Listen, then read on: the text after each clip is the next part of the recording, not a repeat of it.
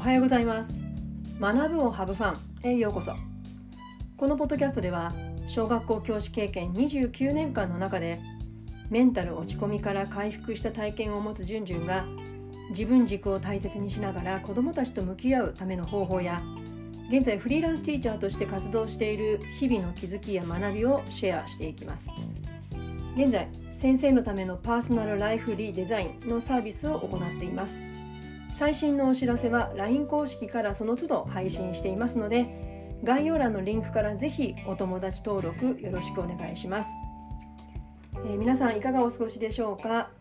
えー、昨日のポッドキャストからメンタル落ちた後子どもたちとの関わりが前よりも楽しくなった経験を持つ私だからできることという、まあ、大きなテーマで、えー、今もね日本のどこかでいや日本人学校の先生もいらっしゃるので、まあ、世界中の先生方の中で、まあ、過去の私のように学級経営に悩んで自信がなかったり自分の足りないところに目を向け続けていたり、まあ、人の評価や誰かが作った理想の先生像に自分をもう無理に合わせようとしたりして、まあ、苦しんでいる方、まあ、必要以上に悩んでいる方に向けて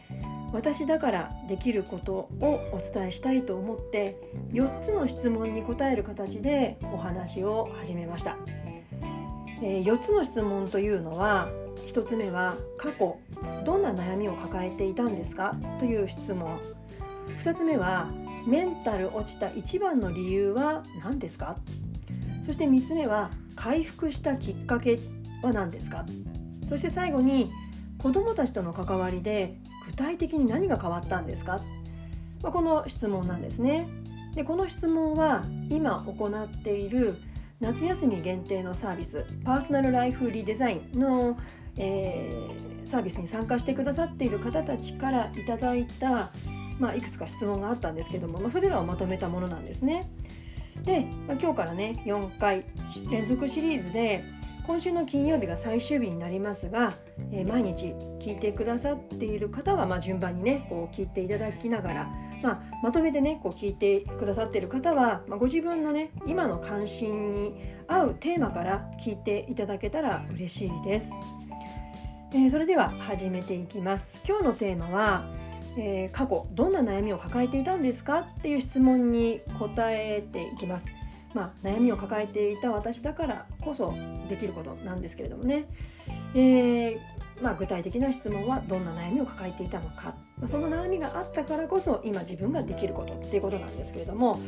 えー、と大きく2つの時代に分けてお話をします。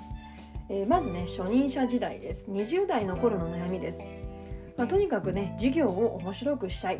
子どもたちが夢中になる授業がしたい、まあ、そう思いながらうん、毎日やってましたただなかなかうまくいかないことばかりで本当になんかのこう子供たちがつまんなそうにしてる顔を見るのが本当に毎日つらかったです。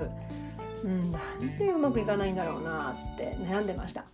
で以前のエピソードでもねお話ししたんですけれども、まあ、私はあるお子さんにね先生の授業には笑いがないって言われたんですね、まあ、それがちょうどこの頃なんですけれども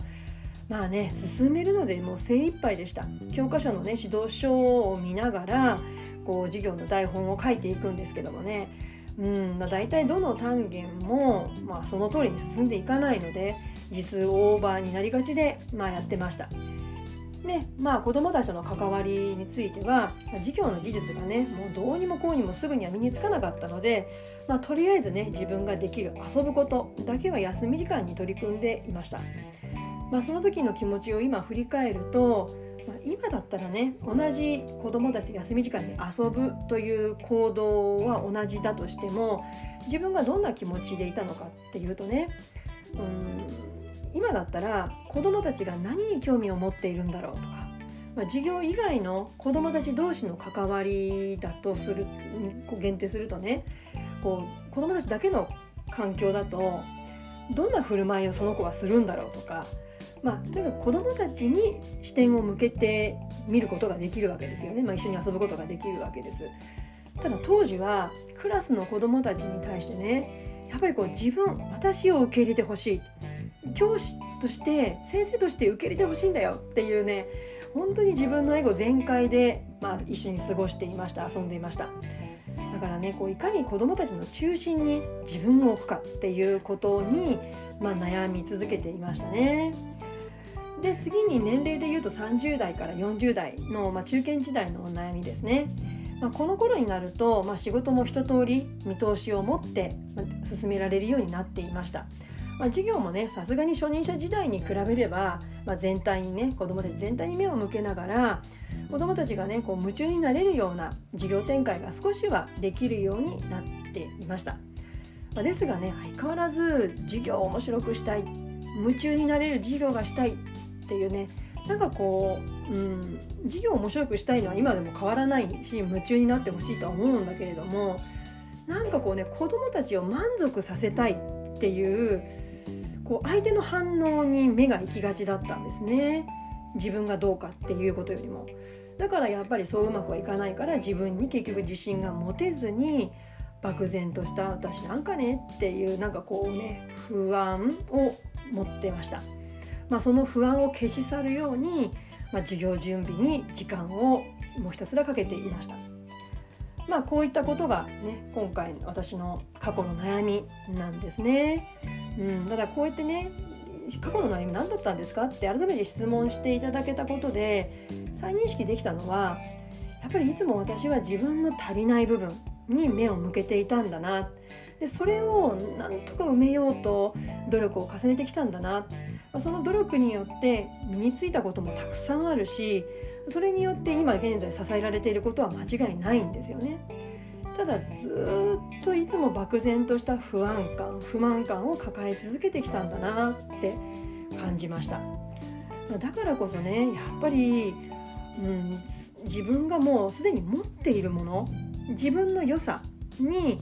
目を向けてあげないとせっかく持っているね育っている自分の良さが輝いていかないなって思います。うん皆さんはいかがでしょうか？自分の良さ気づいてますか、えー、今日はねメンタル落ちた後子どもたちとの関わりが前よりも楽しくなった経験を持つ私だからこそできるということを、えー、お話お伝えするために4つの質問の中の1つ過去どんな悩みを抱えていたんですか？についてお答えしました。まあ、これをね聞いてくださってる方の気持ちがあ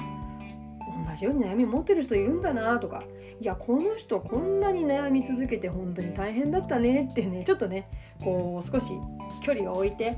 見ていただけたら感じていただけたら今のねご自分の状態少しでもね楽になっていただけるんじゃないかなって悩んでるのあなた一人じゃないよ私も同じだよっていうふうに思っていただけたら嬉しいです。えそれでは次回のポッドキャスト YouTube まで Let's have fun! バイバーイ